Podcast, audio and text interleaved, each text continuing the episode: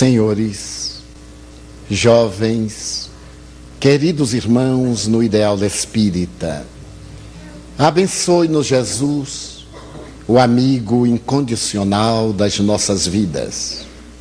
Na vida de todos nós, a cada momento, sucedem acontecimentos que mudam completamente a trajetória que traçamos. Delineamos um programa estabelecemos algumas das nossas metas e quando tudo parece realizável, eis que, de improviso, um acontecimento não aguardado altera in totum a nossa programação. Aliás, a moderna psicologia, fazendo uma análise do indivíduo integral, recorre a uma formulação bastante audaciosa os psicólogos antigos, dizem os modernos, preocupavam-se muito com aquilo que nós fizemos da nossa vida. As problemáticas infantis, perinatais, infanto-juvenis, os conflitos da família. E durante muito tempo, a psicoterapia rodava em torno desses traumas, desses conflitos profundos. Ora, estabelecem-se como fundamentais novas proposituras em torno do vir a ser da criatura humana. Não é muito importante aquilo que fomos, aquilo que fizemos, mas quais são as nossas possibilidades de triunfo? Qual o campo que devemos joirar para atingirmos a nossa meta? A psicologia espírita, inegavelmente a mais completa, porque faz uma análise profunda do ser, não apenas do ser na sua psique, mas do ser espiritual na sua trajetória de infinitas e multifárias reencarnações, quando cada um de nós semeou na direção do futuro e no presente colhe aquelas consequências, tendo, não obstante, a mesma possibilidade de semear na direção do porvir. A psicologia espírita estabelece, fundamentada essencialmente na palavra de Jesus, que a solução de todos os problemas está no amor. É tão simples e é de, tão de tal natureza revolucionária essa proposta que já se estabeleceu amor-terapia como a solução para todos os problemas. Versaremos e a noite de hoje sobre essa terapia, sobre as problemáticas humanas e como equacionar os nossos desafios perante a consciência cósmica e a própria consciência. Mourejava em nossa instituição uma senhora muito modesta do ponto de vista socioeconômico. No entanto, portadora de peregrinas virtudes conseguira cativar-nos, a todos nós, de maneira profunda e inequívoca. Ela era o exemplo do poder da vontade diante das vicissitudes humanas. Vendedora de acarajé, um alimento típico da Bahia e de origem africana, ela se havia tornado célebre na sua atividade modesta no ganha-pão diário. Mais tarde, adicionou a essa tarefa a profissão de lavadeira e se tornou uma excelente lavadeira, especialmente de roupas masculinas de linho branco, que à época eram o rigor da moda. Afeiçoamos-nos profundamente a essa dama, que nos constituía um verdadeiro exemplo de dignidade e de valor moral. Oportunamente, em determinada madrugada, alguém bateu a porta de nossa casa e veio pedir-nos para visitar a dama que estava desencarnando. Ela morava num bairro periférico de Salvador, numa das áreas mais pobres na região pantanosa, sobre a qual estão erguidas as palafitas. São construções muito frágeis no lamaçal da cidade, onde o mar não tem oportunidade de modificar a estrutura do pântano. Ali, naquela oportunidade, era também atirado o lixo. E, naturalmente, a problemática das ratazanas, das enfermidades infecto-contagiosas, da miséria moral, social, eram todos esses problemas incontáveis. Conhecendo-lhe o endereço, de imediato rumamos para chegar à sua casa antes que a alvorada do novo dia recebesse-a com o esplendor que ela merecia. Encontramos-la entanguida, com a presença das garras da morte cravadas na sua face, em estado de agonia. Ela pediu-me para que ele sentasse ao lado, e com a mão álgida e suarenta, ela pegou a minha mão e, com uma voz muito ofegante, ela disse: Não posso morrer. Não posso morrer porque tenho um segredo. E gostaria de contar esse segredo ao meu irmão. Embora nós, os espíritas, não tenhamos o hábito da confissão auricular, nós seguimos a proposta de Jesus de confessarmos-nos uns aos outros. E eu gostaria de, neste momento de despedida, abrir a minha alma ao irmão que Deus colocou no meu caminho. Eu me mantive numa atitude de paciência e de expectativa, e ela começou a voltar ao passado. As reminiscências agora brilhavam através da pouca adrenalina que lhe corria pelo sangue e brilhava nos olhos pré-mortais. Ela me disse com a voz muito débil: Eu fui muito bela, apesar de negra. Eu trazia as tradições de Cabo Verde e fui uma dessas negras sedutoras, profundamente fascinada pelo próprio corpo e pela beleza da face. E amei. Por incrível que pareça, os pobres parecem que não amam, mas o amor entre as pessoas sofredoras é muito mais vital e mais penetrante do que entre aqueles que podem mudar de departamentos afetivos a quaisquer horas. Amei Amei a um vendedor de verduras. O nosso foi um amor profundo, arrebatador, rico de ternura. E um dia ele me perguntou: Tu me amas? Ao ponto de sacrificar-te por mim? Como não? Eu anelava ter um lar, ter uma família, construir o meu clã. E ele agora me perguntava de uma maneira especial, se não embriagadora, se eu estava disposta a dar uma prova do meu sentimento de amor. É claro que eu aqueci, dar-lhe a prova. E lhe perguntei: qual é a prova que tu queres? Dá-me a ti mesma. Naquele tempo, meu irmão, a virgindade era fundamental para a compostura da dignidade da mulher. E eu, tomada de espanto pelos padrões em que houvera sido criada na minha mãe modesta, eu disse, mas não há pressa, nós vamos casar-nos. Por que antecipar aquilo que tem um curso natural? Então tu não me amas. Se tu me amasses e confiasses em mim, poderias naturalmente antecipar a nossa noite de núpcias. Eu sou homem, eu tenho necessidades biológicas que talvez tu não tenhas, e se as tens, naturalmente controlas. Mas eu venho de uma vida de dissipações, e desde que te encontrei e te amei, eu venho mantendo, mantendo um regime de castidade, mas não sei até quando.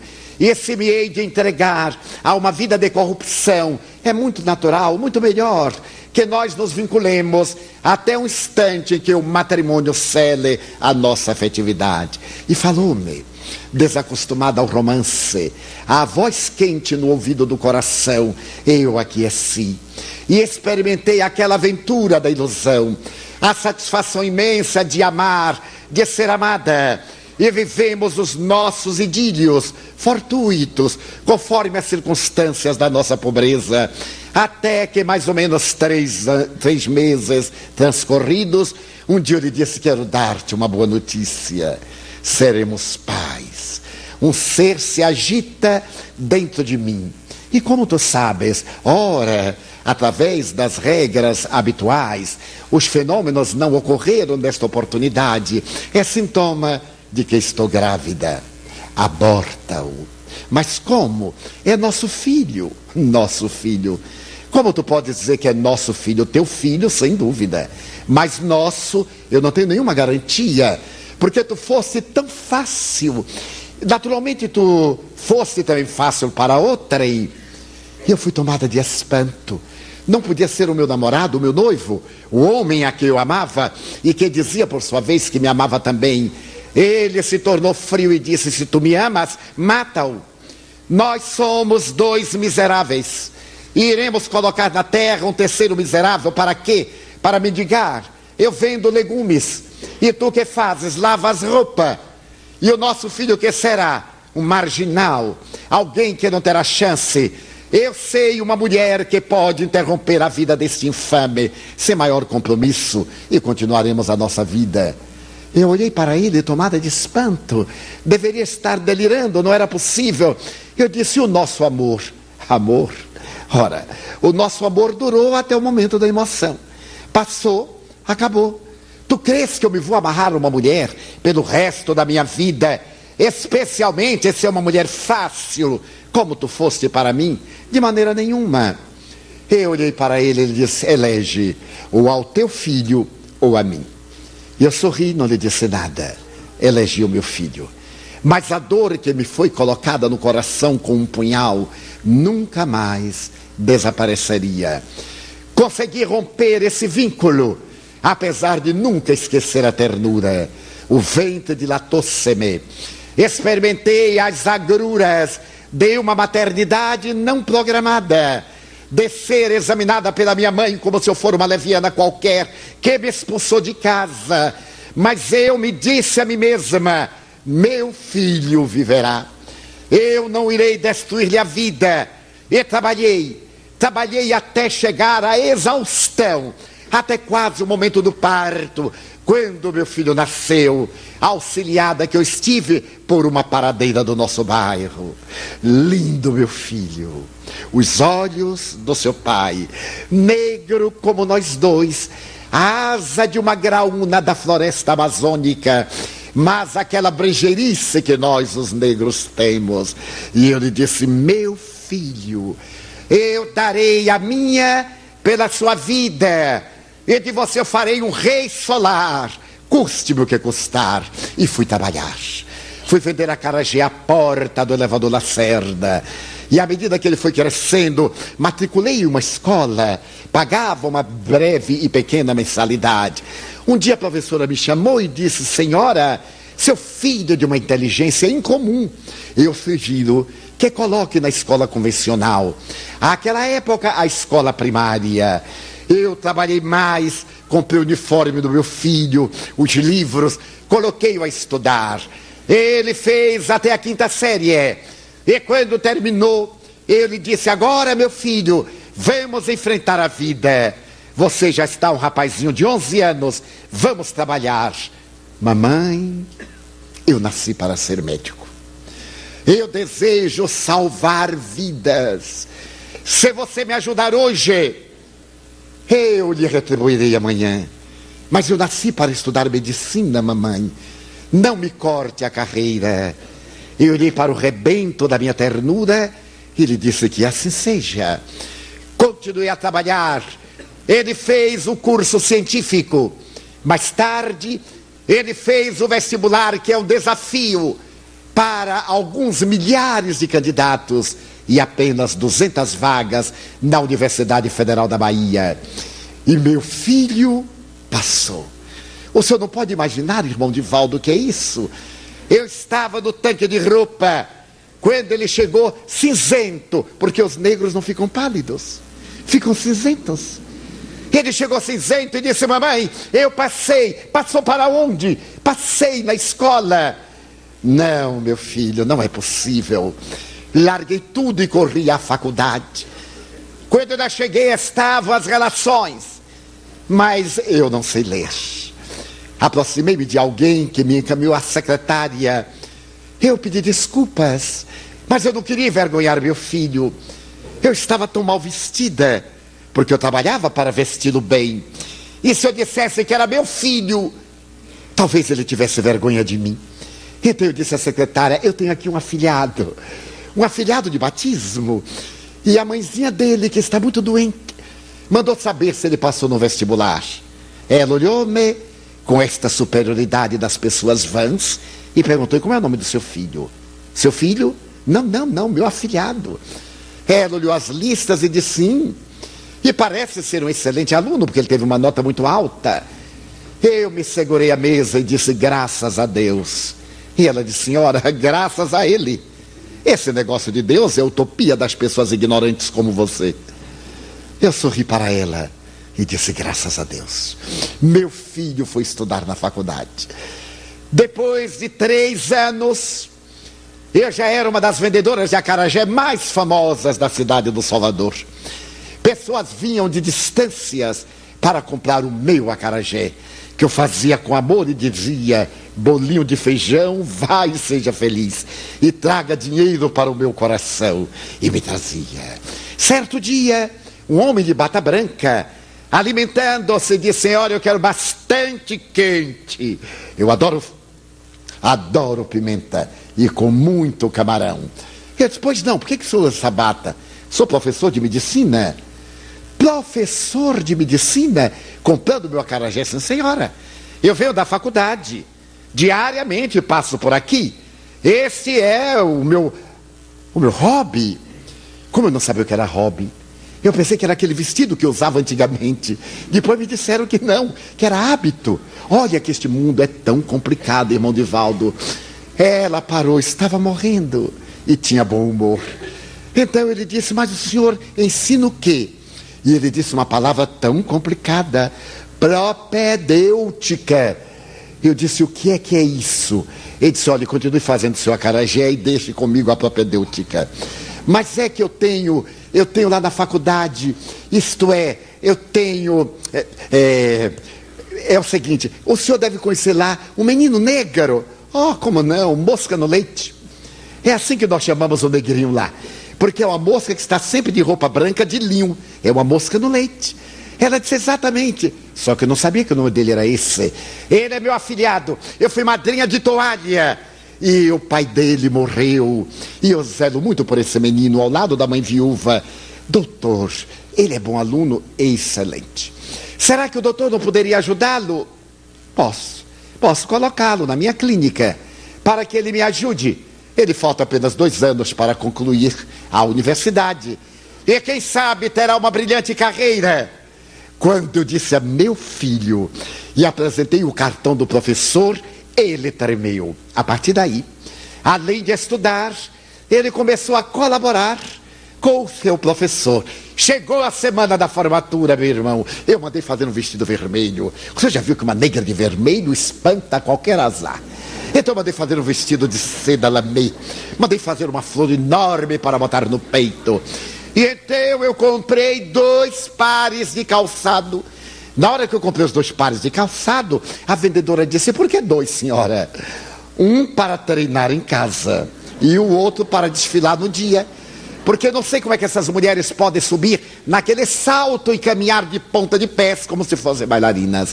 Eu acostumado ao tamanco, o senhor há de vir. Ai, tomei duas quedas dentro do barraco, mas consegui me equilibrar naqueles saltos carrapeta. O senhor sabe o que é? Eu disse, claro que eu sei o que é. Então eu me equilibrei. O vestido chegou. Eu comprei o anel de formatura para meu filho. Chegou o dia. Pela manhã muito cedo eu fui ao salão de estética, que naquele tempo chamava salão de beleza. E espichei o cabelo. O pichauim desceu, liso. Eu me olhei no rosto, era uma outra pessoa. Antes eu tinha um cabelo, agora eu tinha outro. Até eu olhei, continuava bonita. E me lembrei do pai dele. Ai, se ele me visse agora, no esplendor da maturidade, quando a mulher atinge a plenitude do seu desenvolvimento. Mas não dava tempo para pensar. Aguardei às 19 horas, contratei um táxi para nos levar ao meu filho e a mim à universidade. Dali partirmos para o amplo salão onde ele colaria grau e receberia o diploma. 18 horas. Estava nervosíssima já estava me penteando, o senhor não sabe o trabalho que dá penteado. E continuei, vesti-me, estava diante do espelho, quase 19 horas, quando meu Deus, o meu Deus negro, chegou à porta do quarto e se refletiu no pedaço de espelho que eu tinha à frente. Mamãe, hoje é o dia mais feliz de nós ambos. E eu quero agradecer, mamãe, por tudo quanto você fez por mim. Tenho apenas dois pedidos terminais para fazer-lhe. Voltei-me no tamborete e olhei o meu filho, quanto era bonito. Ele estava agora com uma roupa negra que nós alugáramos, própria para a formatura, como todos os colegas iam usar beca. Eu não sabia o que era. Aquele manto negro que colocava sobre ele era tudo escuridão, mas ele estava bonito. Eu olhei e disse: Pois não, meu filho, qual é o primeiro pedido? Mamãe, não sei se você vai entender. Eu quero pedir uma coisa. Você me ama. Nem vou perguntar se é verdade. Eu sei que você me ama. O meu pedido é um pedido muito grave. Sabe o que é, mamãe? Eu gostaria de pedir a você que hoje. Eu gostaria tanto que você não fosse a minha formatura. E por que, meu filho? Mamãe, eu ainda não lhe disse, mas ali na, na casa do meu professor, eu me tornei um membro da família. E eu não quis lhe dizer antes para não antecipar notícias. Hoje eu vou ficar noivo da filha do meu professor. E claro, quando eu me lembrei que é uma família tão distinta, o que é que vale dizer tão rica? Eu, eu disse que era órfão. E se você for, mamãe, não é que eu tenha vergonha de você, não pense isto. Mas é que eu, eu deverei desfilar com ela. Ela vai ser a minha madrinha. E naturalmente fica uma situação canhestra. Eu entro com você com esse vestido vermelho horroroso. Todo mundo vai olhar. Eu não me sentirei confortável. Enquanto que a minha noiva estará a caráter. Eu só espero que você. Você entende, né, mamãe? Entendo, meu filho. Aliás, eu não estava pensando em ir. Eu só estava pensando que você queria que eu fosse. Eu estava pedindo a Deus que acontecesse qualquer coisa para que eu não fosse. Você já imaginou eu andar naquele salão e tropeçar e cair? De maneira nenhuma, meu filho. Fique tranquilo.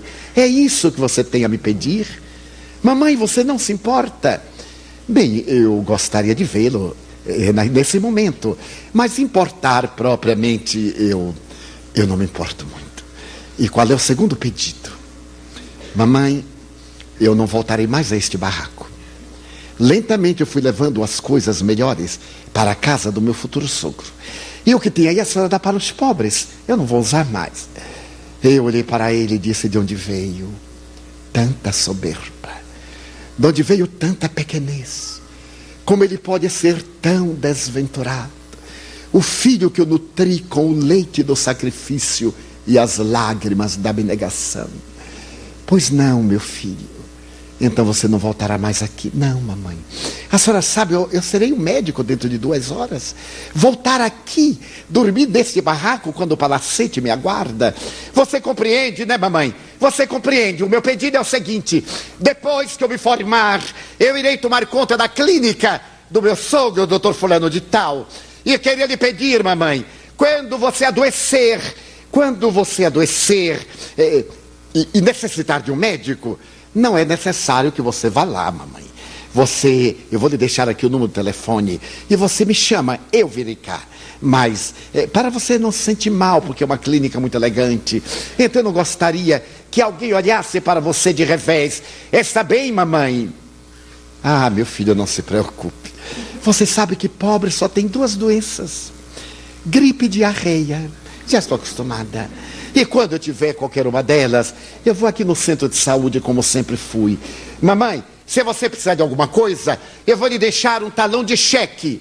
Não, meu filho, eu não sei assinar. Para que esse talão? Eu não sei nem o que é cheque. Vá em paz, meu filho. Não está triste, mamãe? Não. Hoje, como você disse, é o dia mais feliz das nossas vidas. O táxi buzinou. Ele agitou-se. Meu filho, um momentinho. Eu esqueci de dar-lhe o anel para a colação de grau. Vá em paz. Ele deu as costas, irmão de Valdo. E se foi. Eu dobrei-me sobre a mesa onde estava o espelho quebrado e me lembrei do seu pai.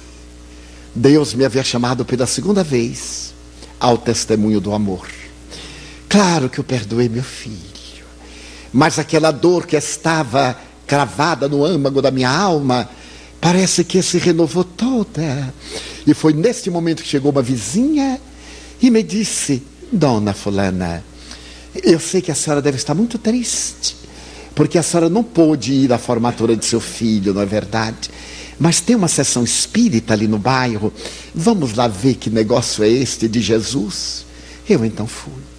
E lá eu encontrei o senhor, muito jovem, falando de que quem ganha, perde.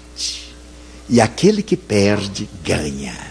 Feliz é quem dá, porque aquele que dá, naturalmente, é que possui.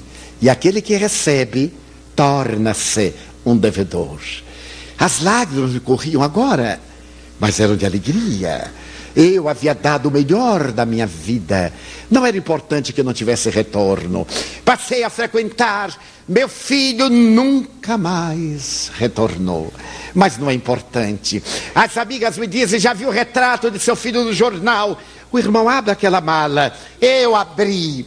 Era um museu de reminiscências. Ali estavam algumas roupas do filho ingrato, alguns jornais amarelados. A fotografia dele, quando eu olhei, conhecia-o. Era um médico bastante famoso na época, mas eu procurei diminuir o impacto e disse: Esse é o seu filho.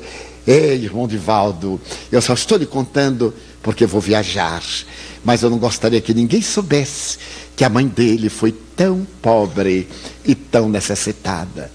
E ele disse: tão rica de luz.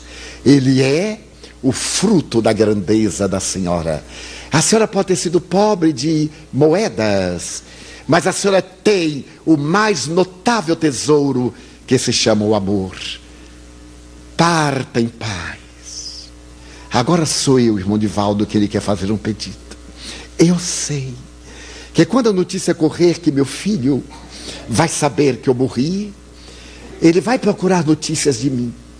E como ele sabe que eu o amo muito, e todo o bairro sabe, porque o bairro frequenta lá a nossa casa. Naturalmente, meu filho vai lhe procurar.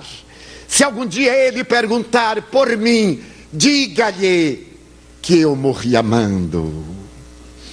E se ele me perguntar, e ela me perdoou, diga, mas ela não perdoou.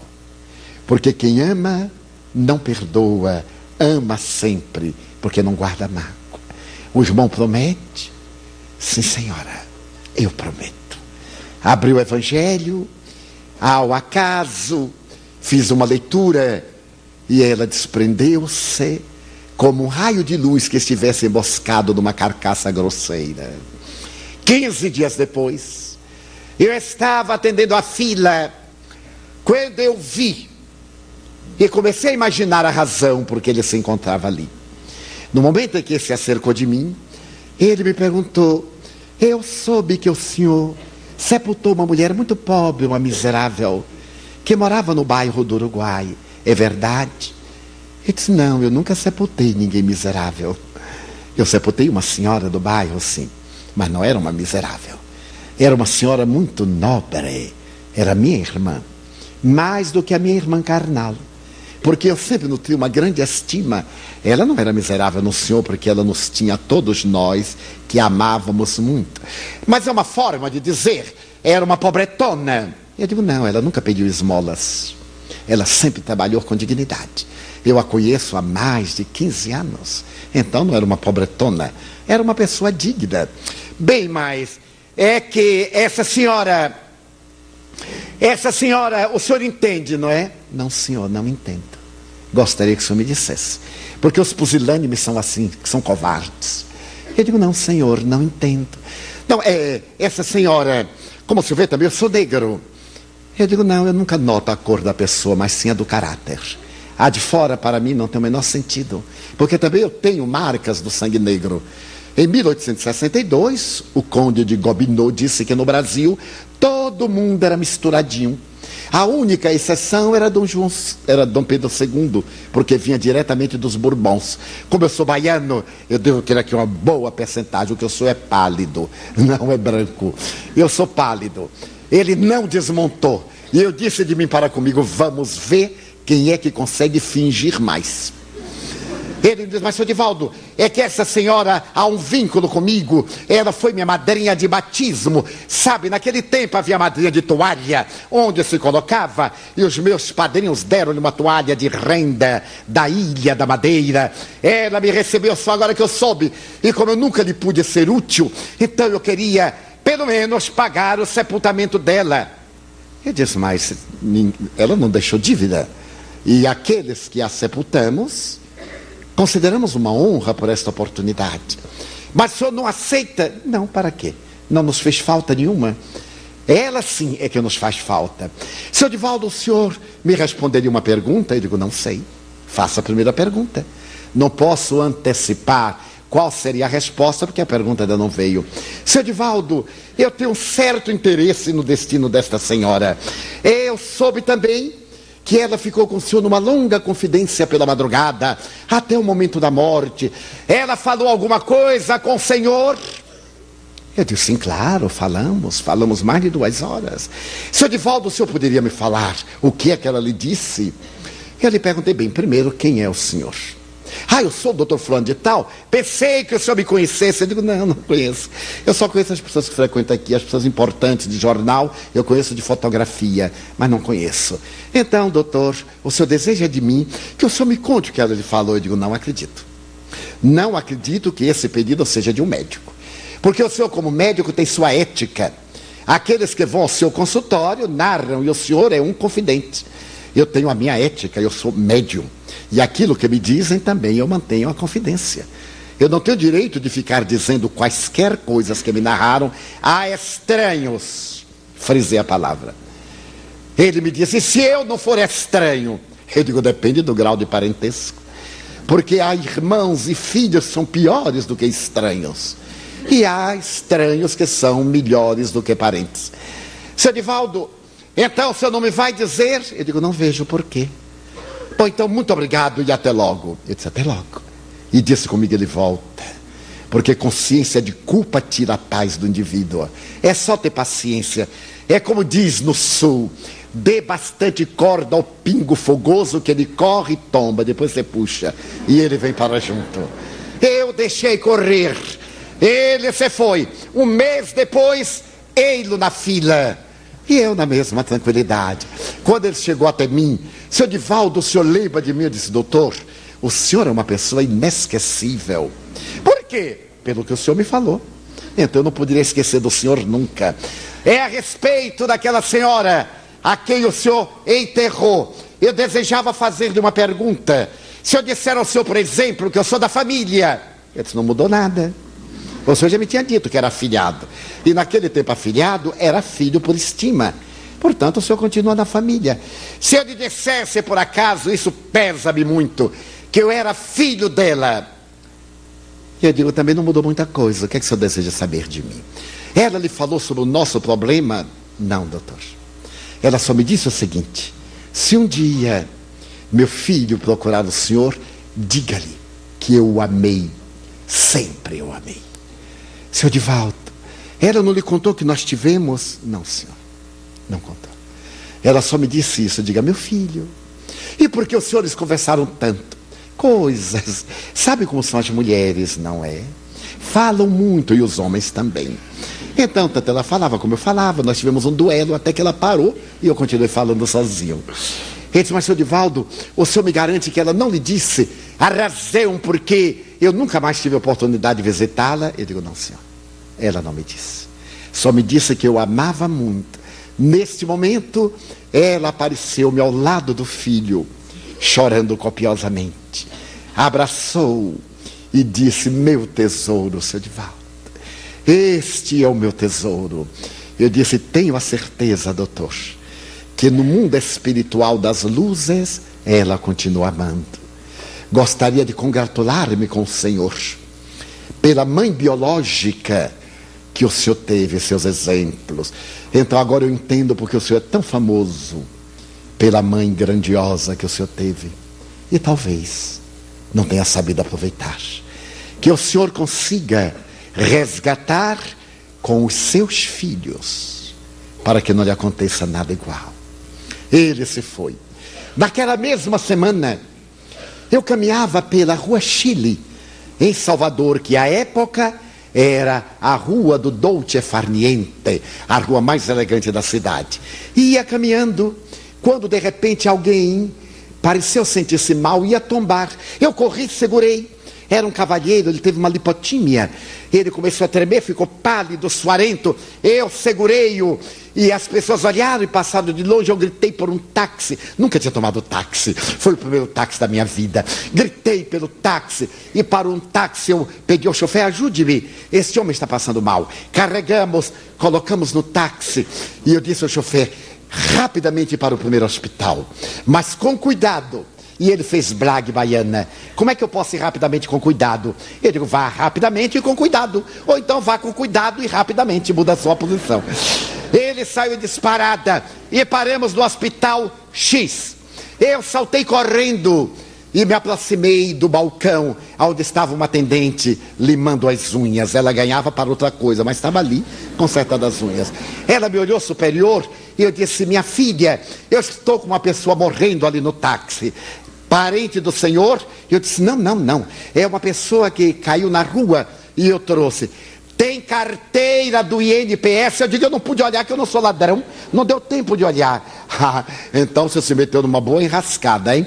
E quem é que vai pagar a conta? Eu disse, claro que ele ou alguém da família. E o senhor conhece a família? Eu digo, ele está morrendo. E se ele morrer, eu vou para o jornal dizer que você o matou. Porque eu trouxe com vida. Eu não sou médico, mas eu vim controlando o pulso dele. Está muito baixo, estamos perdendo tempo. Ah, mas aqui não pode entrar. Tem que ter a documentação, tem que ter a guia. E ela complicou, complicou, complicou. Mas como eu sou muito calmo, eu digo assim, minha filha, qual é a pessoa, por acaso, aqui, que seja mais importante do que você, se é que tem? Porque você me parece tão importante. Será que tem alguém um pouquinho acima? Ela diz, eu sou atendente. Eu digo, então seu chefe. Você tem que ter um chefe. E entrando um senhor de setenta e poucos anos. Ela disse, aquele ali é o diretor do hospital. Eu corri e disse, excelentíssimo senhor, doutor diretor, para poder agradar. Eu estou aqui com uma pessoa que está morrendo no táxi e ali a funcionária mandou falar com você. E, parente do senhor, digo, não é meu parente, não sei se tem NPS, eu não tenho dinheiro para pagar porque também sou pobre, mas homem está morrendo. Ele disse, calma. Ele digo, aquela já me pôs em confissão e eu não tenho nada. Então eu já digo logo para facilitar, porque o homem está morrendo. Mas aquele era um homem diferente. Ele desceu correndo comigo e então deu um sinal. O poder é uma coisa curiosa. Quando ele gritou, é emergência, o hospital que estava morto, saiu gente de todo lado e corria, enfermeiro e maca. Ela guardou a lixa imediatamente e correu. Eu também corri, todo mundo estava correndo, eu corri também, porque tinha que correr. E daí a pouco veio a maca e carregou ele e me disse: sente aí, eu sentei. E ele foi. O Pai nosso céu santificado venha a nós, meu Jesus, tenha misericórdia deste homem que será. Ai, tem que pagar o táxi. Quando cheguei lá o dinheiro não dava. Eu disse para o chofer, olha aqui, meu filho, caridade. Eu dou uma parte, você dá outra. Ele olhou para mim e disse, olha, o senhor é tão gozado que eu vou fazer a caridade. Tchau. E foi embora. Eu digo, vai da paz de Deus. E aí fiquei imaginando a distância que eu iria percorrer a pé. Porque me esqueci de tirar a passagem de ônibus. Não deu tempo com aquela confusão. Mas eu me sentei. Sentei-me, fiquei aguardando. Quando daí a meia hora, o médico veio e me disse: seu cliente foi salvo por alguns minutos. Felizmente não houve danos cerebrais. Conseguimos reverter a lipotímia. Ele está passando bem e voltou à lucidez. Deu o nome da família. Daqui a pouco o serviço social estará encarregando de atender. Eu virei para a atendente, porque a gente não é vingativo, né? Eu disse, viu minha filha, ele vai pagar. Pode ficar tranquila. E então, ele me disse, mas o senhor o encontrou na rua? Eu disse, tem esses acontecimentos fortuitos. Eu ia andando, vi que aquele homem cambaleou, eu me aproximei para segurar, notei que ele estava muito frio, ele desmaiou nos meus braços. Então não tinha outra alternativa, eu trouxe para o primeiro hospital. Ele disse, sua voz me é conhecida. Esse tom de voz eu conheço. De onde será? Disse, ah meu Deus, já vai complicar tudo de novo. Eu digo, ah, é, é, é uma voz como a de muita gente. Vai ver até que não é tão conhecida assim. O senhor é por acaso o Divaldo Franco? Eu digo, sou sim, senhor. Ah, eu ouço seus programas de rádio. Entre aqui. Eu digo, pronto, ainda vou ter o ponto cortado. Aí entrei na sala dele. Mas quando eu entrei, havia uma pintura logo à entrada de uma dama que parecia uma deusa grega. Os cabelos louros trançados com rosas, caíam até o ombro e ela flutuava no ar, os olhos azuis transparentes. Eu detive-me e disse: Deus meu, parece uma sílfide recém-saída do mar, ou parece uma deusa grega. Ele se aproximou, pôs a mão no meu ombro e me disse: Mamãe. Mamãe era uma imigrante alemã. Logo depois da Primeira Guerra Mundial, ela e papai vieram para o Brasil e experimentaram aquelas vicissitudes que o senhor pode imaginar de duas pessoas que vêm para um país desconhecido, não conhecem os hábitos, não falam o idioma. E mamãe foi ser lavadeira. Era uma profissão muito comum na cidade de Salvador. No grande dique, elas lavavam. Para famílias distintas, nos sábados entregavam uma pilha de roupa lavada e passada. E mamãe trabalhou muito, seu Divaldo. Papai morreu, eu fiquei na infância. E eu era muito vivaz. Um dia, conversando com uma mãe alemã, ela tinha muita dificuldade de falar português. Eu disse, mamãe, eu queria ser médico. Ela me olhou e disse: Se eu viver, você será médico, meu filho. E começou a trabalhar, dia e noite. Eu cresci, adentrei-me pelos vários cursos, alcancei a universidade. Mamãe começou a falar português. E ela se tornou espírita. Ela frequentava aqui a União Espírita Baiana, que a consolava, que ele diminuía a saudade de papai, da pátria, da família. A sua única razão de ser era eu, era o motivo da sua vida. Na semana da minha formatura, mamãe estava eufórica. É claro que ela estava muito pálida, desgastada, prematuramente envelhecida. Mas eu lhe disse, mamãe, no sábado, quando meu nome for pronunciado, e eu me dirigir à mesa central e disser juro, e de estender o dedo para colar grau, você é que está colando grau. Ela sorria e cantava uma bela balada germana e me falava de ternura. Me dizia: Meu filho, se eu morrer, não pense que eu sucumbi. Eu sei que você crê na imortalidade da alma, porque eu coloquei-a dentro do seu coração. Mas se eu puder, eu voltarei para estar com você e jamais, jamais eu o deixarei a sós. Tenha certeza.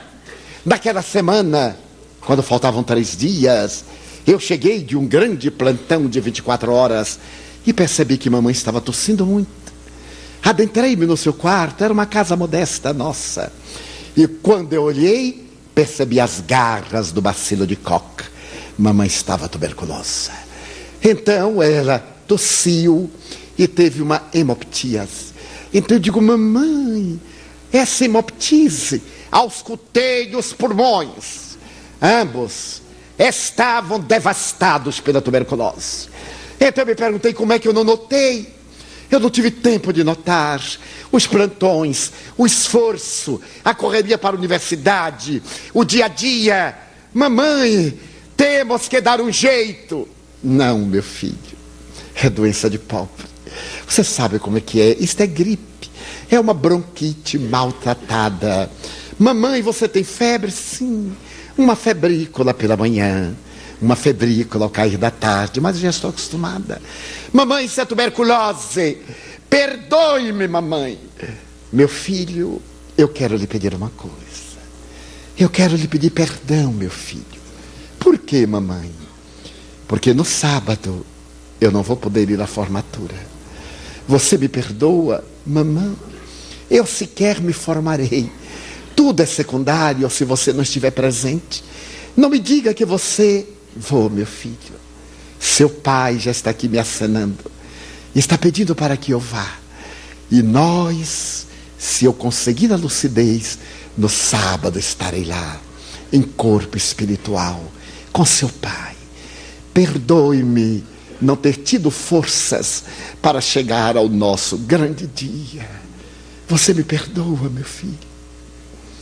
Ajoelhei-me, seu Divaldo, e vi que ela foi tomada da dispneia e houve a ruptura e uma hemoptise monstruosa fez-la morrer. Ali mesmo, junto do cadáver, eu jurei. Enquanto eu viver, hei de combater a tuberculose pulmonar, a peste branca. Hei de dar a minha vida, eu lhe prometo, mamãe. Não pude cuidar do seu corpo frágil, mas eu evitarei que outras pessoas frágeis sejam vítimas da insidiosa doença. Preparei-a, vestia, levei-a ao cemitério, mas não lhe disse adeus. Na hora que a última pá de terra caiu sobre o esquife, até sábado, mamãe, na hora da colação de grau. E no sábado, 48 horas após, um pouco mais, quando me disseram que era minha vez e me chamaram pelo nome, e o som alemão do meu nome percutiu na sala imensa, eu me aproximei estoico como um conquistador. Ele disse mentalmente: aonde você estiver, receba a honra e a glória deste momento, mamãe. Distendi o dedo, ele perguntou se eu prometia, prometo. Jurava com Hipócrates a atender aos doentes, a laborar contra as doenças, a fazer tudo em favor das criaturas. E então eu me fui dedicar ao estudo da tuberculose. Hoje, eu sou um dos dez maiores fisiologistas do mundo. Recomendado pela Unesco, eu faço um trabalho de prevenção da tuberculose para o terceiro mundo. E estou realizando um desenvolvimento de um programa de hospitais para tuberculose em toda a América Latina, em homenagem à mamãe, essa mulher extraordinária. Agora, por favor, o senhor já me deu tanto tempo. Sente-se aqui ao lado na minha, na minha mesa. Sentei-me ao lado à sua mesa.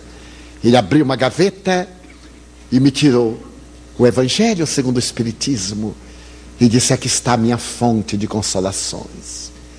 A herança mais preciosa que recebi de minha mãe, depois da sua vida, depois dos seus exemplos. Eu sou também espírita. Este é um hospital de tisiologia. Nós cobramos, é claro, de quem pode pagar, para podermos atender aqueles que não têm como remunerar aos especialistas, porque é um tratamento muito caro. O senhor desculpe a funcionária, desculpe-nos a nós, mas tudo isso em homenagem àquela mulher. Eu saí dali inebriado, com a imagem daquela deusa grega na tela da minha memória e com a imagem da deusa de Ébano. Como se as duas estivessem de mãos dadas, singrando os rios do infinito na direção da imortalidade. Duas mães, dois filhos, quatro vidas, nossas vidas. Quem é de nós que na longa experiência ou na breve não viveu um tipo de emoção equivalente, correspondente ou com características próximas ou mesmo variadas? Porque a nossa existência corporal é uma luta Estemos na terra para desenvolver valores. A terra não é um inferno nem um vale de lágrimas. Tampouco é um oásis ou uma ilha de deleite. É um mundo de provas e de expiações, como denominar os espíritos. Estemos aqui como alunos rebeldes numa escola, repetindo experiências, adquirindo valores para crescer, para progredir. É essa mensagem que o Espiritismo vem dar-nos. Essa doutrina que Allan Kardec brindou ao mundo a partir de 18 de abril de 1857, quando publicou em Paris o Livro dos Espíritos, na livraria Danty, em Palais Royal, na Galeria d'Orléans.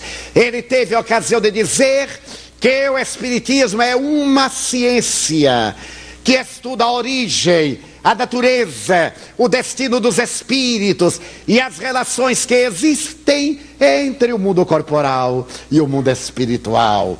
É uma ciência de laboratório, mas não é uma ciência acadêmica convencional.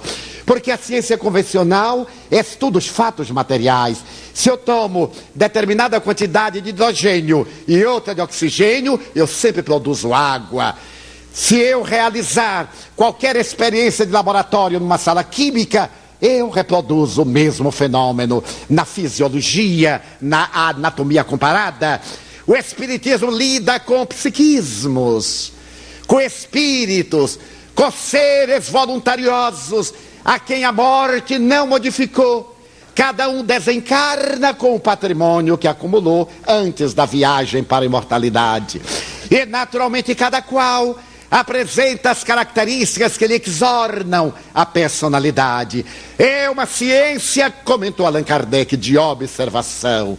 Observa os fatos, cataloga, enumera, comprova em laboratório e marcha ao lado da ciência convencional. Aceita tudo que a ciência comprova, mas não se detém onde a ciência para. Vai além, porque o Espiritismo estuda as causas, enquanto a ciência estuda os efeitos.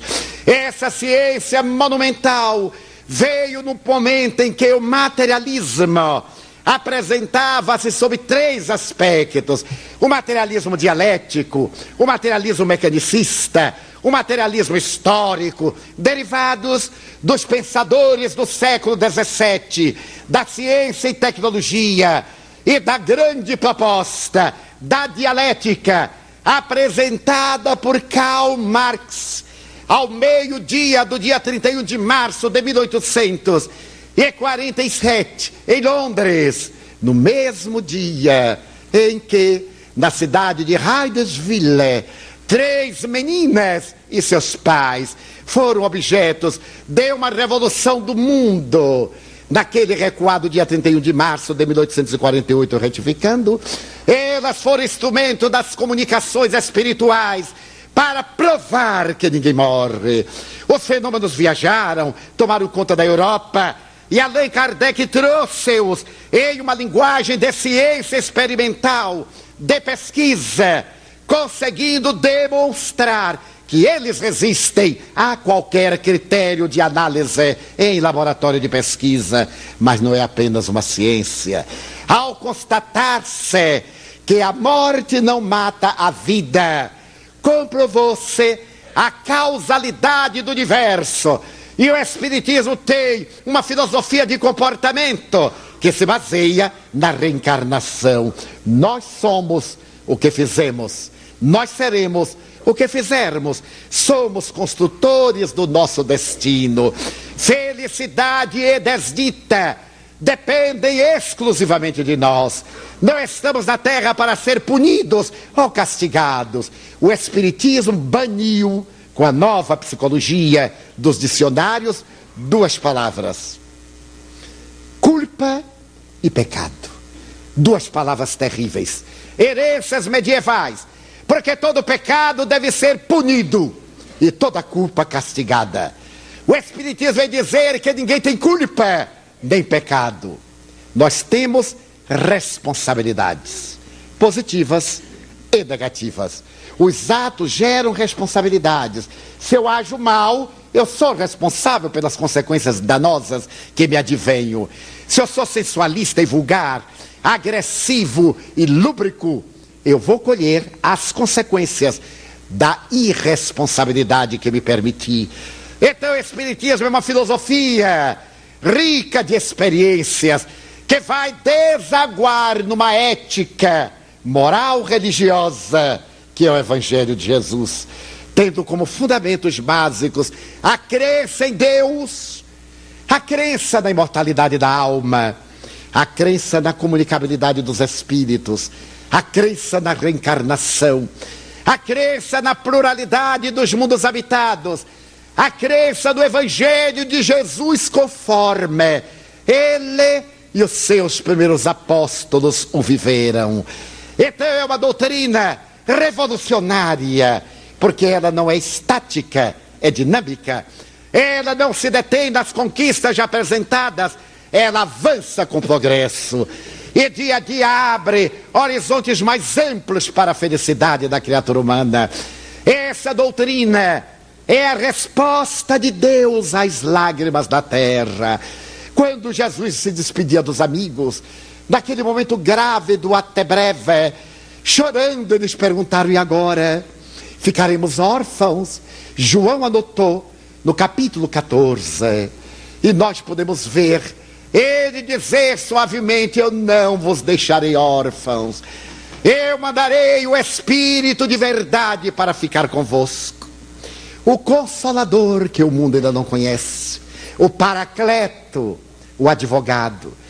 E quando ele vier, repetir-vos-á as minhas lições que ficarão esquecidas, e ensinar-vos-á coisas novas que ainda não podeis suportar.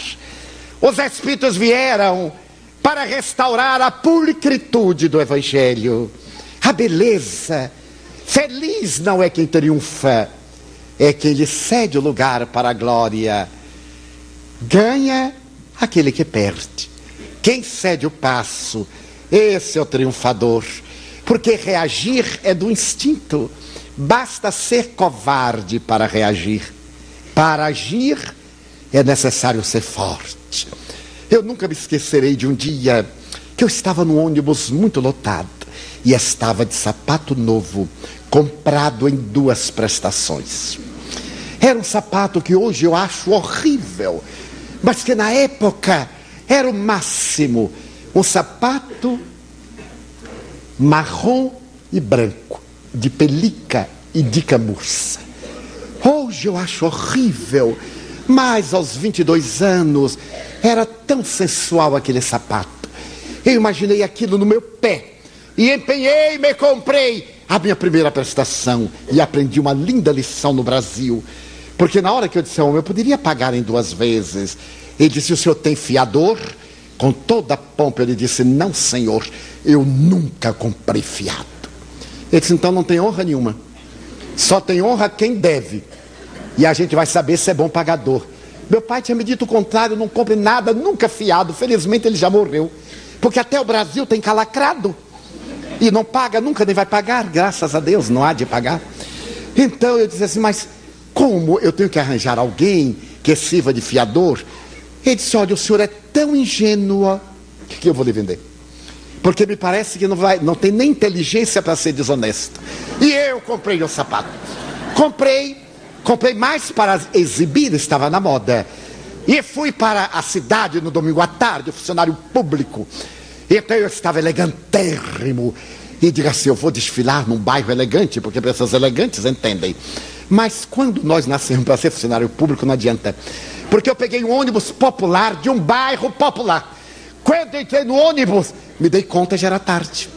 Então o ônibus foi enchendo, enchendo, e eu recuando, por causa do meu sapato, marrom e branco. Nisto entrou um mastodonte. Naquele tempo não havia musculação, mas havia halterofilismo. Entrou aquele homem enorme, e eu tive a intuição, ele vai pisar no meu sapato. Veio andando, andando, andando, empurrando. Eu já estava quase na saída pelo vidro. E ele chegou no meu pé e descarregou 110 quilos. Eu senti uma dor dilaceradora na alma. Não a dor física, a dor do sapato. Então eu olhei aquele pé enorme. Eu olhei para ele era um orangotango, eu não ia empurrá-lo. Então eu me lembrei que eu havia proferido uma palestra. Não reaja, haja. Reagida do instinto, agida da razão. Eu disse, vou botar em prova. Então cheguei, toquei o ombro dele e fiz, olá. Ele, olá. Eu disse, o senhor por acaso não está sentindo uma coisinha fofa embaixo do seu pé? E ele me disse, claro que eu estou. Eu disse, pois é meu pé. A sua pata de elefante de cima do meu pé. Ele tirou, se assustou. Aí eu ri. Quando eu olhei para o sapato, estava rasgado na camurça. E a partir daí eu mandei costurar, ficou com aquele lindo câncer operado na parte visível do sapato. Mas eu usei a si mesmo até acabarem as prestações. Mais tarde, este homem iria procurar-me depois de muitas vicissitudes para atender a sua mulher que estava louca, atada a cordas. Quando eu vi na fila, eu digo, ele veio me bater. Ele descobriu onde eu morava. E ele foi chegando, eu fui abaixando a cabeça. Até que ele chegou e me perguntou, eu era muito jovem. O senhor é o senhor Divaldo? Ele era mais velho do que eu. Eu disse, pois não. Disse, meu Deus, Pai nosso que estás no céu. Eu não era culpado, mas eu era responsável. Porque eu disse que a, o pezinho dele era pata de elefante. Então, disse, Divaldo, eu vou aqui lhe pedir uma caridade. Graças a Deus. Levantei a vista e ele chorando me contou seu drama. A esposa estava louca. Ele trabalhava nas docas. A, colocava a esposa dentro de um quarto amarrada. Os três filhinhos no outro quarto ia trabalhar. Havia tentado a medicina, havia tentado o candomblé, havia tentado tudo e nada dava certo. Alguém falou que ele viesse ter conosco. E ele veio. Será que o senhor pode ir lá em casa? Eu digo, claro. Desde que o senhor espere, eu acabava, vou terminar pela madrugada. É a hora que eu posso. Ele ficou. E fomos, o meu primo e eu. Éramos muito jovens. Quando nós chegamos lá, ela estava atada, nua. Eu lhe pedi um cobertor, envolvia, e disse para ele: desamarre-a. Seu Divaldo, são necessários vários homens para segurá-la. Eu digo: somos três. Então desamarre-a. Mas ela vai arrebentar tudo. Eu digo: não vai, pode ficar tranquilo. Ele desatou-a eu conversei com o espírito que a perturbava. Chamei-o de meu irmão. Por que você faz isto? Ele contou uma história esdrúxula. A razão por que a aturdia, porque se vingava. Falamos. Eu lhe pedi uma trégua. Apliquei a bioenergia, que é a terapêutica do espírita, o passe. Acalmei-o e prometi-lhe que eu voltaria. Ele a mim me prometeu que se eu pudesse conduzi-lo, ele deixaria aquela situação. Ela voltou à lucidez. Mais tarde ficaria boa. Depois frequentaria a nossa casa. Ele ficaria meu amigo, meu protetor. Aquele mastodonte enorme e eu pequenininho embaixo. Quando as pessoas me vinham abraçar e demorava muito, ele perguntava assim: empurra, Manero? Eu digo: deixa, Manere, porque tinha uma ternura imensa por mim. Um dia eu lhe perguntei: por que, que você estava tão agressivo? Você se lembra de um sujeitinho amarelo, antipático, que chamou o seu pé de pata de elefante e disse: Não, senhor. Eu recordei, ele disse: Eu não me lembro. Eu estava tão louco naquele período que estava provocando briga para matar ou matarem-me, porque assim eu me via livre da tragédia. Quanto vale agir ao invés de reagir? Ele desencarnou agora no mês de julho com 68 anos. Então a doutrina espírita nos trouxe o evangelho, o amor, terapia do amor. Se alguém não gosta de nós, o problema é da pessoa, não é nosso. Não nos preocupemos. Se alguém nos odeia, pior para ele, que toda hora que nos veja vai ter problema gástrico, porque ele vai se sentir mal e nós não podemos mudar o nosso rosto. Um dia uma pessoa me disse, mas sua cara é tão antipática. Eu disse, aguente lá, porque eu não posso mudar. Então essa é a que Deus me deu. Essa doutrina fantástica chegou à Terra para nos guiar nesse momento grave que nós estamos vivendo. Momento de ansiedade, de sexolatria, de distúrbio, de violência. E o único antídoto à violência é a paz, como dizia Gandhi. Eu não estou contra a violência.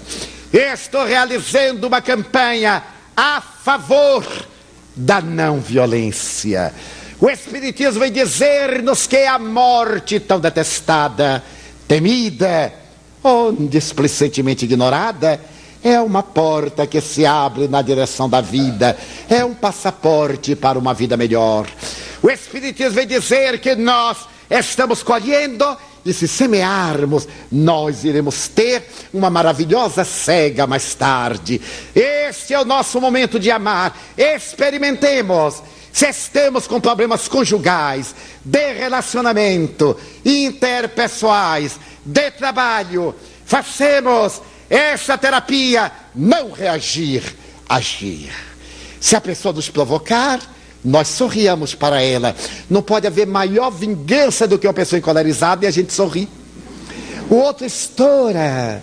E um dia, para concluir, eu estava numa das esquinas mais movimentadas de São Paulo, há uns 20 anos, quando São Paulo era considerado uma cidade violenta, agora é uma cidade destruída. E eu estava na esquina de São João com a Avenida Ipiranga, aquele movimento, e eu disse: vou fazer um teste de psicologia para ver se o paulista é realmente neurótico. E coloquei-me do lado da sinaleira, e quando a sinaleira abriu e veio aquela multidão, eu tomei uma atitude simpática, eu que achei que era simpática. Olhei assim e ri. Mas eu fui tão pouco feliz que ri para um homem. E um daqueles orangotangos de praia, aqueles alterofilistas, ele me olhou e teve uma reação. E eu disse: já percebeu, continuei rindo. Ele então abaixou a vista. E do ponto de vista psicológico, a pessoa olha novamente para conferir. Quando ele olhou, eu rindo. Ele aí veio, chegou junto a mim, cara a cara, e perguntou: qual é o caso? E preparou os bíceps. Eu então lhe perguntei: qual caso? Você não está rindo para mim? Ele disse: não, não estou. Como não está?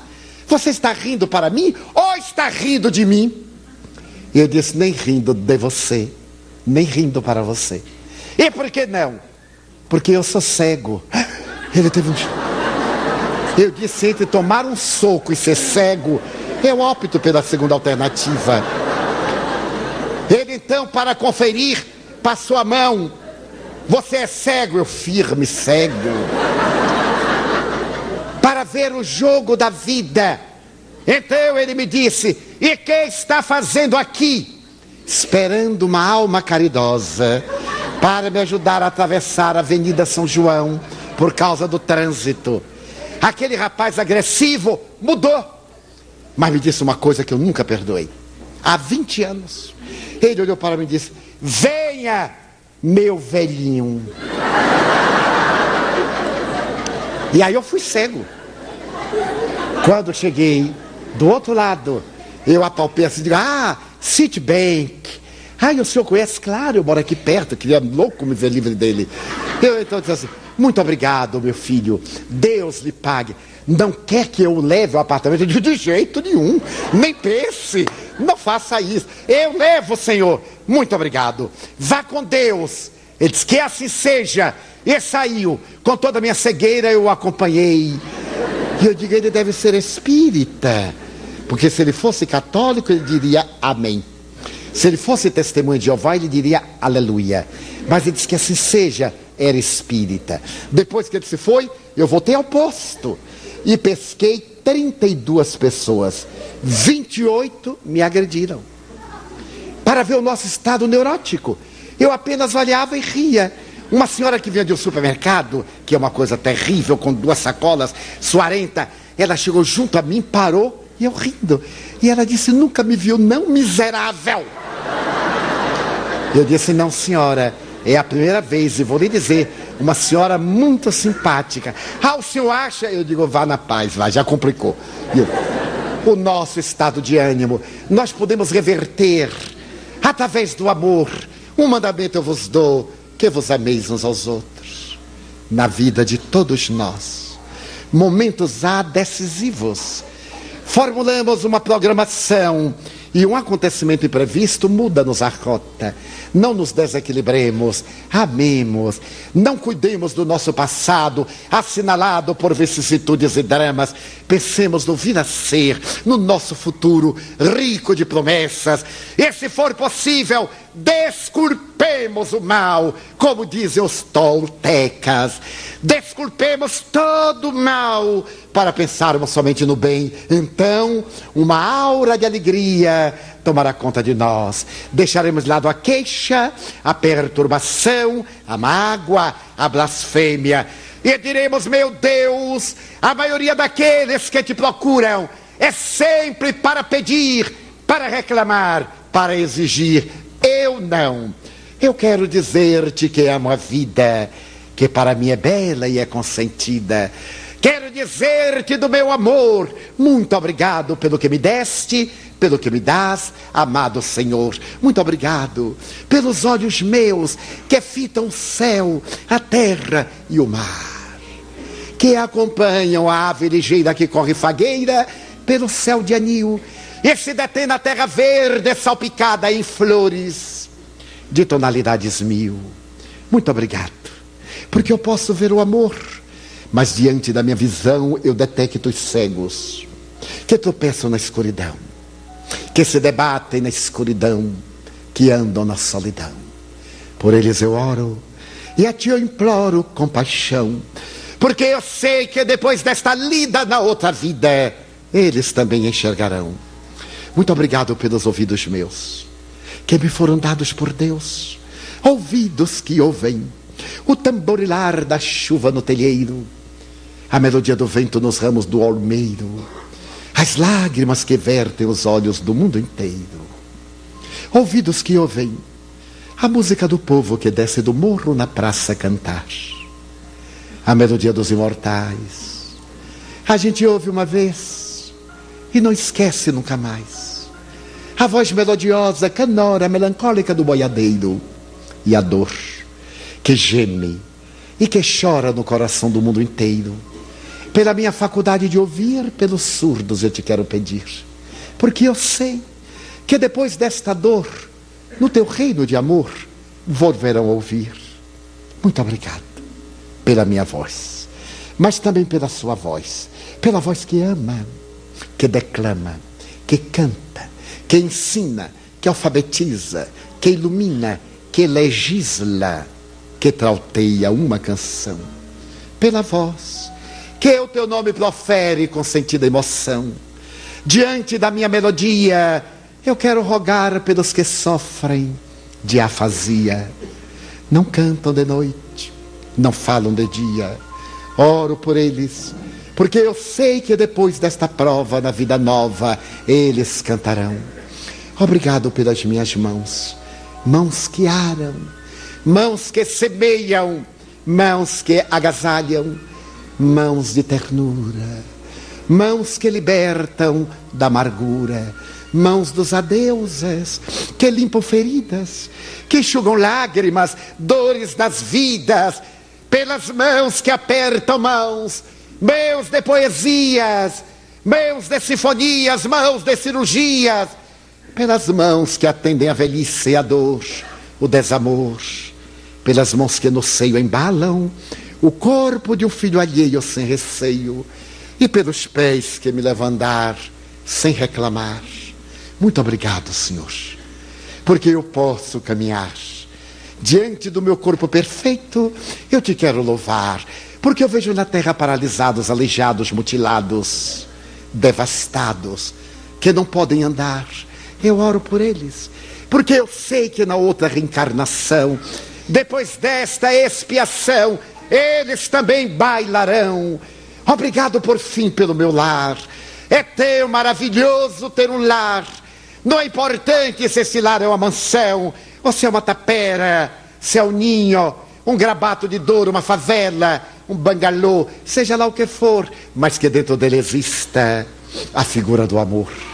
O amor de mãe ou de pai, de mulher ou de marido, de filho ou de irmão, a presença de um amigo, alguém que nos dê a mão.